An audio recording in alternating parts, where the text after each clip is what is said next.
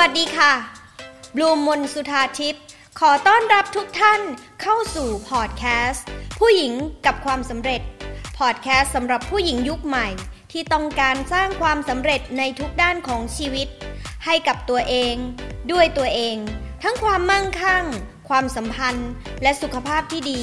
ในมุมมอง mindset ความรู้ทางจิตวิทยา ความสำเร็จมากมาย ถ้าพร้อมแล้ว มาเริ่มกันเลยค่ะ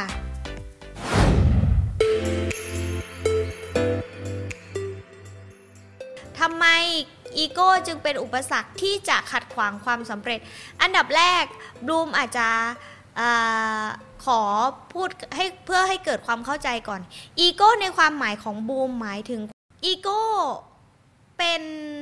defense mechanism หรือขบวนการกลไกเพื่อปกป้องตัวเองของมนุษย์เรานะคะ ในความหมายของบลูมหมายถึงตรงนี้ มันอาจจะไม่ได้ตรงกับความหมายของคน ทั่วไป เพราะว่าคนทั่วไปคำว่าอีโก้เนี่ยจะรู้สึกว่ามันเป็นคำที่ออกไปทางนิเกทีฟแต่จริง ๆ แล้วอีโก้เป็นกระบวนการทางจิตใจเพื่อปกป้องเรา เพื่อปกป้องเราจากความเจ็บปวดต่างๆ หรือปกและปกป้องเราในแง่ของการที่ทำให้เรารู้สึกดีกับตัวเอง อีโก้เป็นสิ่งที่ถูกสร้างขึ้นมาเพื่อให้มนุษย์มีกรอบป้องกันตัวเอง มีเกราะป้องกันตัวเองจากการถูกทำร้าย ทางด้านจิตใจนะคะ ที่จะทำให้เรารู้สึกแย่ ที่ทำให้เรารู้สึกไร้ค่า ที่ทำให้เรารู้สึกปลอดภัย เพื่อที่ว่าถ้าเราถ้าเรามีอีโก้กับตัวเอง กับตัวเองเนี่ยไม่ใช่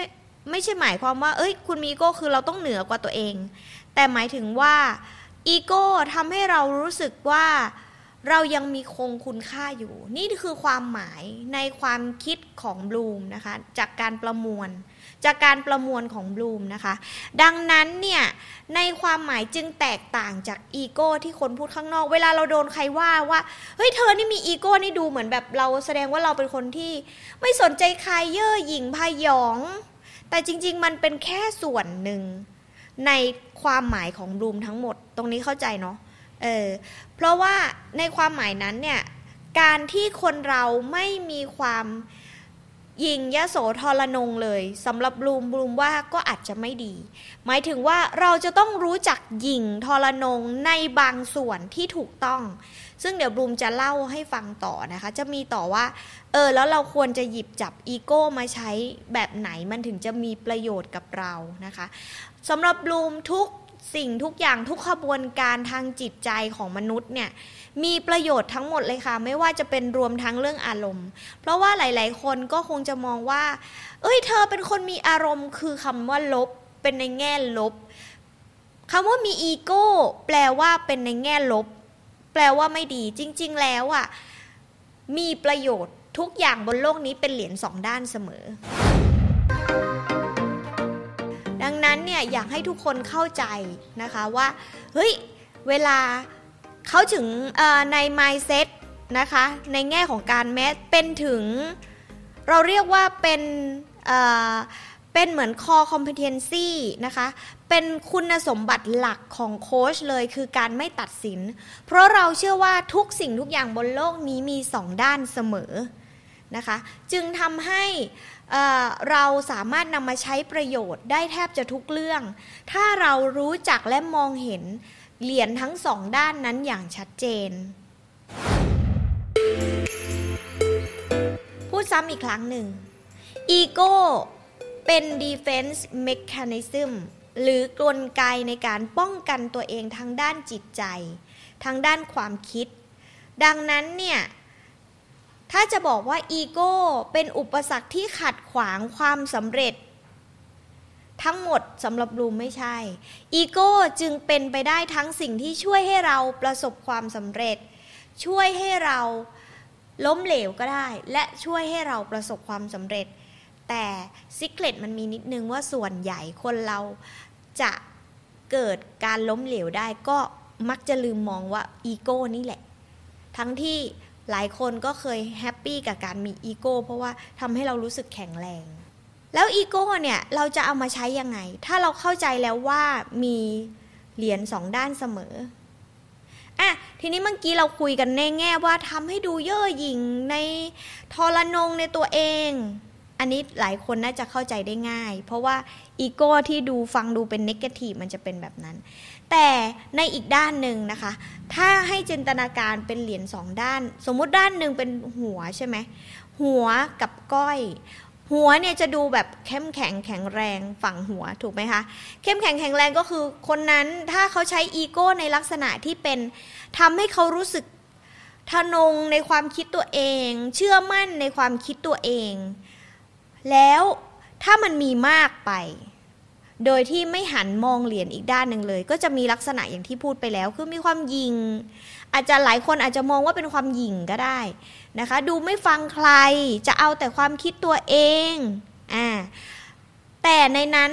คนที่คิดแบบนั้นเจ้าตัวค่ะ เจ้าตัวจะรู้สึกถึงพลังงานว่า ฉันมีความเข้มแข็งและฉันมีความเชื่อในความคิดของตัวเอง ข้อเสียก็คืออาจจะทำให้หลงลืมบางจุด เพราะเวลาเรามองอีกที่หนึ่งบางจุดจะลืมอีกที่หนึ่งนั่นก็คือเหรียญอีกด้านหนึ่งเหรียญอีกด้านหนึ่งก็คือก้อย ก้อยจะดูเป็นดูเบาแบบสไตล์ผู้หญิงหน่อยอะอะจินตนาการเนาะเออให้ดูอ่อนแอลงนิดนึงสำหรับบางคนที่อยู่อีกฝั่งหนึ่งของเหรียญของอีโก้ก็คืออาจจะดู ไม่ปกป้องตัวเองเลย อ่อนแอ อาจจะดูแบบว่ารู้สึกว่าตัวเองไม่มีอะไร รู้สึกว่าตัวเองไม่มีไม่มีความสามารถ ไม่มีคุณค่า แล้วเขาก็เป็นลักษณะของการที่ไม่หยิ่งเลย เพราะรู้สึกว่าตัวเองไร้ค่า เพราะว่ารู้สึกว่าไม่มีอะไรต้องยิงไม่ได้เป็นคนเก่ง ไม่ได้เป็นคนฉลาด ฝั่งนี้ก็จะเป็นฝั่งที่ ไม่มีอีโก้คือไม่มีความหยิ่งทรนงในตัวเอง ไม่มีความรู้สึกว่าความคิดของตัวเองถูกต้องบ้างเลยร้อยเปอร์เซ็นต์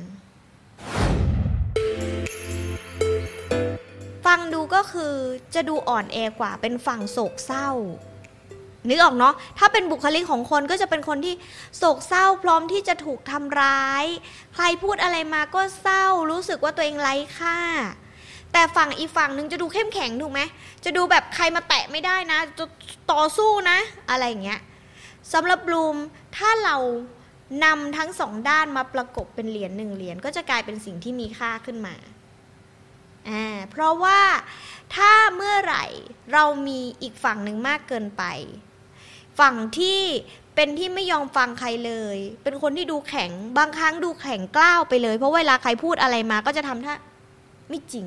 ไม่ใช่ ไม่เชื่อ ฉันไม่ใช่อย่างนั้น อืม จนบางครั้ง เราก็มองแต่เลือกที่จะมองแต่จุดเด่นของตัวเองเลือกเลือกที่จะมองแต่ข้อดีของตัวเอง แล้ว แล้วหลงลืมอีกด้านหนึ่งเหมือนคนที่มองแต่ฝั่งไฟ แต่ไม่มองด้านมืด แต่ถ้าเป็นอีกด้านหนึ่ง ที่เป็นฝั่งอ่อนแอเป็นสไตล์แบบดู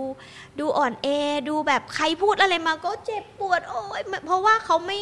เเขาไม่ได้ใช้อีโก้ในฝั่งขวาเลยฝั่งเออฝั่งฝั่งที่เข้มแข็งเลย ก็รู้สึกเจ็บปวดไปหมด รู้สึกว่าถูกทำร้ายไปหมด มันแปลว่าเขาเวลาโดนอะไร เขาก็จะเขาก็จะรู้สึกแย่ไปเลย แต่แต่เขาก็มีข้อดีตรงที่หลายๆ คนจะรู้สึกว่าเวลาพูดอะไร เขาจะรับฟังไปหมด ยอมรับไปหมด รับคนจะชอบคนแบบนี้ เพราะว่าเป็นคนรับฟังคนอื่น เป็นเป็นผู้ฟังที่ดีในสายตาคนอื่น แต่ในใจเขาอาจจะเป็นคนที่ไม่สามารถปกป้องตัวเองได้หมด อาจจะต้องอาจจะรับมาหมดเลย แล้วรู้สึกไปถึงคุณค่าของตัวเองว่าตัวเองไม่ฉลาดไม่รู้เรื่องนั้นเรื่องนี้ ซึ่งอันนี้มีเห็นไหมคะว่า ด้านนี้ก็มีข้อดีของเขา คือคนจะอยากคอมเมนต์คนจะอยากวิจารณ์ คนจะแบบต้องคนนี้ต้องแบบว่าได้ แต่อีกคนนึงว่าไม่ได้ ก็จะไม่ชอบคนที่ว่าไม่ได้เหมือนกัน ตัวบลูมเองเป็นเป็นคนที่อยู่ฝั่งเหรียญก้อยมาก่อนนะ บลูมเป็นคนที่อยู่ฝั่งเหรียญก้อยมาก่อนบลูมเป็นคนที่พร้อมที่จะรับฟังทุกคนเลยทุกความเห็น และบลูมก็เคยเป็นฝั่งที่ไม่ฟังใครเลยบลูมเป็นมาแล้วทั้งสองด้านก็เลยเข้าใจ ว่าตอนนั้นเราคิดยังไงบลูมเลยเข้าใจทั้งสองฝั่ง และตอนนี้บลูมพัฒพยายามพัฒนาตัวเองให้มาอยู่ตรงกลาง เมื่อไหร่ในเรื่องไหนที่มีคนมาพูดมาวิจารณ์เรามาคอมเมนต์เรา แล้วเขามาพูดฝั่งขวาอย่างเดียว ฝั่งเหรียญหัวอย่างเดียวฝั่งฝั่งที่แบบมาคุยแล้วเรารู้สึกแบบโอ้โหถ้าเรารู้สึกว่าตัวช่วงนั้นเราเป็นคนแบบนั้น ช่วงนั้นเราเป็นคนที่แบบ ไม่ฟังใครเลยความคิดเราต้องแบบเป็นที่หนึ่ง เราต้องเป็นศูนย์กลางของทุกอย่าง เราช่วงนั้นแสดงว่าเรามีอีโก้ฝั่งนี้สูง เราจะต้องพยายามดึงสติมี self-awareness ที่จะดึงตัวเองเข้ามาแล้วอยู่ตรงกลางสำหรับบลูมนะคะ การใช้ชีวิตการมี balance สำหรับบลูมดีที่สุดได้ประโยชน์สูงสุด แล้วเราก็จะให้ประโยชน์คนอื่นได้สูงสุด เพราะเราจะเข้าใจทั้งฝั่ง อะไรบางอย่างที่สูงเกินไปและอะไรบางอย่างที่ต่ำเกินไปเสมอ ถ้าเมื่อไหร่บลูมรู้สึกว่าช่วงนี้ ใช่เราอาจจะโดนอะไรมาแล้วทำให้เราปกป้องตัวเอง แต่ถ้าเรารู้สึกว่าเฮ้ยมันเยอะไปเราก็ต้องถอยกลับมาแต่ถ้าเราอยู่ในฝั่งที่โอ้โหรับฟังคนไปหมดเลยคนวิจารณ์นู่นนี่นั่นเยอะๆๆๆเราก็จะต้องเริ่มถอยกลับมาแล้วมาดูว่าเฮ้ย เรามีข้อดีตรงไหนข้อเสียตรงไหน ไม่ใช่ฟังแต่ข้อเสียอย่างเดียว แล้วรู้สึกถ้าเรารู้สึกว่าช่วงนี้เราแบบรู้สึกด้อยรู้สึกเซลล์เอสติมต่ำแล้วรู้สึกว่าเราไม่ค่อยนับเคารพนับถือตัวเองบลูมก็จะต้องรีบหันมาดูซิว่าเฮ้ย เรามีข้อดีตรงไหน แล้วใช้อีโก้ในอีกฝั่งหนึ่งมากขึ้น ตอรี่ของบลูมที่มีล่าสุดคือเรื่องที่บลูมทะเลาะกับคุณแม่ จริงๆเราเราไม่ถือว่าทะเลาะเนาะเราสำหรับเราอะเราเรียกว่าถกไม่เถียง แต่สำหรับแม่มันคือแบบ แทบจะเรียกว่าอักตันยูในความเห็นของเขา เพราะเขารู้สึกว่าเขาเป็นแม่ ตัวเขาเป็นแม่ลูกต้องเชื่อฟัง แต่ในบางเรื่องบูมไม่เห็นด้วย ที่แม่คิดแบบนี้ เพราะว่าถ้าคุณแม่บลูมคิดแบบนี้ จะมีผลกับหลานชายก็คือลูกชายบลูมจะต้องคิดแบบนี้บลูมจะต้องปกป้องลูกชายตัวเองบลูมจะต้องปกป้องลูกชายตัวเอง ด้วยการที่บลูมจะต้องมีจุดยืนแบบนี้ แล้วบลูมก็จะไม่ได้ทำตามคุณแม่ทั้งหมด ซึ่งหลายคนอาจจะมองว่าการถกเถียงครั้งนั้นนี่บลูมแทบจะเป็นเหมือนคนอักตันยูเลย ถียงคำไม่ตกฟากแบบว่านึกออกใช่ไหมคะ คนไทยบลูมเข้าใจนะคะ เรื่องวัฒนธรรม แต่เรายังคงเป็นวัฒนธรรมคนไทยบลูมยังเป็นคนที่เคารพนับถือคุณแม่เหมือนเดิม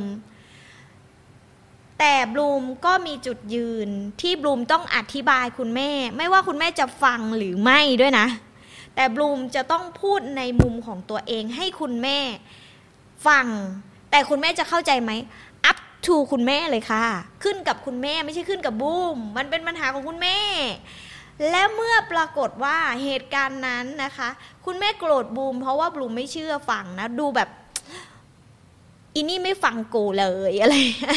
มึงเป็นลูกที่แบบไม่ฟังกูเป็นลูกที่เลี้ยงยากที่สุด แต่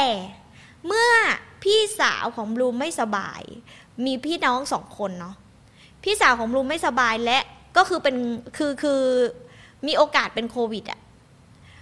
แล้วบลูมก็ต้องรู้สึกแบบต้องแยกคุณแม่ออกเนาะพี่สาวก็ต้องไปดูแลตัวเองไปแยกตัวไปรักษาตัวนะคะ หายแล้วนะคะ ตอนนี้อันนี้เป็นเรื่องเล่าที่จบไปแล้วนะคะ พี่บลูมหายแล้วแล้วก็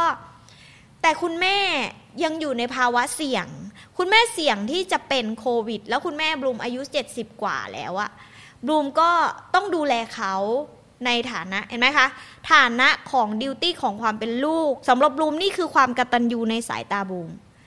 แต่การเชื่อฟังคุณแม่แล้วทำตามคุณแม่แบบปิดหูปิดตา แล้วเราไม่ได้เป็นตัวเองเนี่ยสำหรับบูมนี่ไม่ใช่ความกตัญญูยูจะเอาคำว่ากตัญญูมาบีบบังคับคอนโทรลบูมไม่ได้ เพราะบลูมก็มีความคิดของตัวเองบลูมจะปกป้องตัวเองในแง่นี้ และบลูมเขาคือพูดขนาดว่า ไม่ต้องมาหาฉันนะ ฉันจะปิดบ้านหนี ฉันจะปิดบ้าน แต่บลูมก็โทรหาเขาเขาก็รับ เพราะเขาก็รู้ว่าช่วงนี้เขามีโอกาสที่จะไม่สบายเขาก็มีความเครียดเนาะบลูมก็โทรหาเขาทุกวัน เหมือนแบบคนตื้ออะถ้าเหมือนคนรักกันนี่คือเหมือนคนตื้อเลยนะ คือโทรหาทุกวัน แต่บลูมไม่พูดถึงเลยนะคะบลูมปกป้องความคิดของตัวเองบลูมปกป้องความคิดของตัวเองบลูมไม่ ไม่สนใจว่าแม่จะว่าอะไรแต่บลูมสิ่งที่บลูมต้องการโทรไปคือ แม่วันนี้เป็นยังไงบ้างฮัลโหลแม่วันนี้เป็นไงบ้างคะแม่ตรวจ ATK ยังขึ้นไหมอะไรอย่างเงี้ย แล้วทำอย่างนี้ทุกวันแต่คุณแม่บลูมไม่เป็นนะคะ ปรากฏว่าเขานั่งรถไปคันเดียวกับพี่สาวบลูมเลยนะ ทั้งวันเลยนะ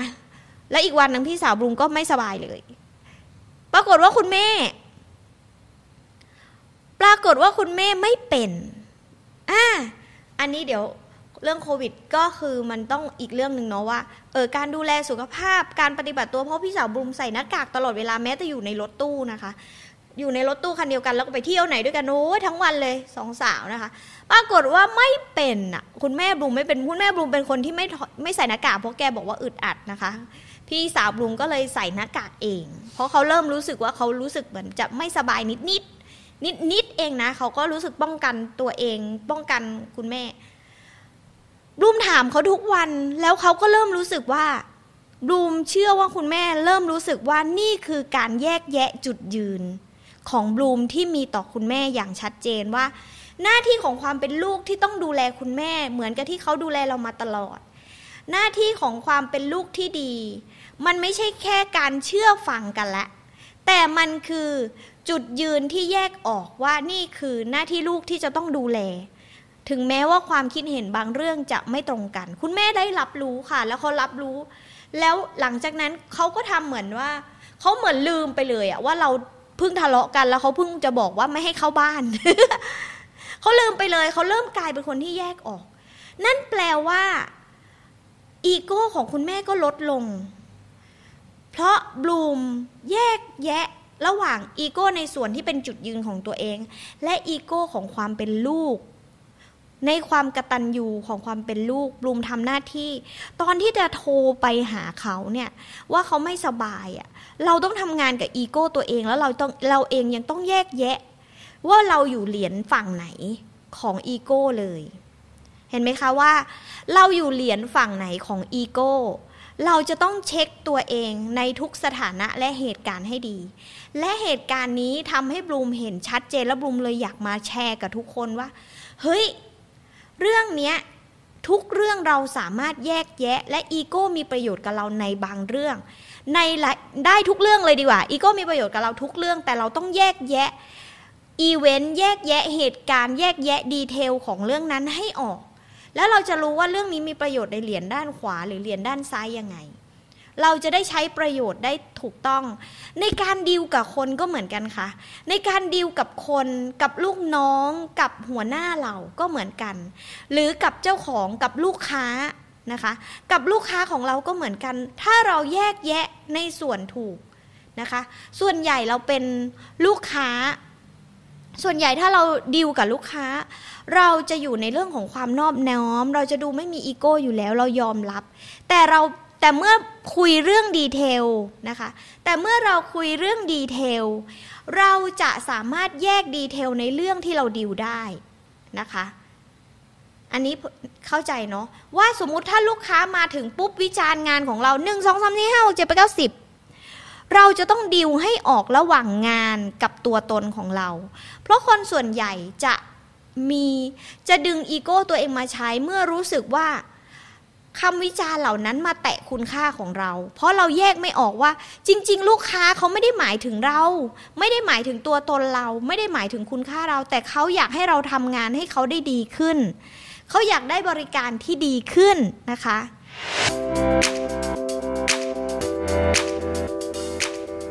บลูมขอเชิญชวนทุกคน เข้าร่วม Facebook กลุ่มผู้หญิงกับความสำเร็จ ที่คุณสามารถเข้าไปเรียนคลาสออนไลน์ 18 เคล็ดลับสู่ความสำเร็จในชีวิต พร้อมสัมมนาเวิร์กช็อปฟรี ได้ตลอดเวลาไม่มีวันหมดอายุ โดยลงทะเบียนได้ที่ไลน์ at successful woman ได้เลยค่ะ สามารถติดตามบลูมบนสุธาทิพย์ Success and Mindset Coach ในทุกแพลตฟอร์ม และพบกันใหม่กับพอดแคสต์ ผู้หญิงกับความสำเร็จได้ที่นี่ แล้วพบกันใน episode ต่อไปค่ะ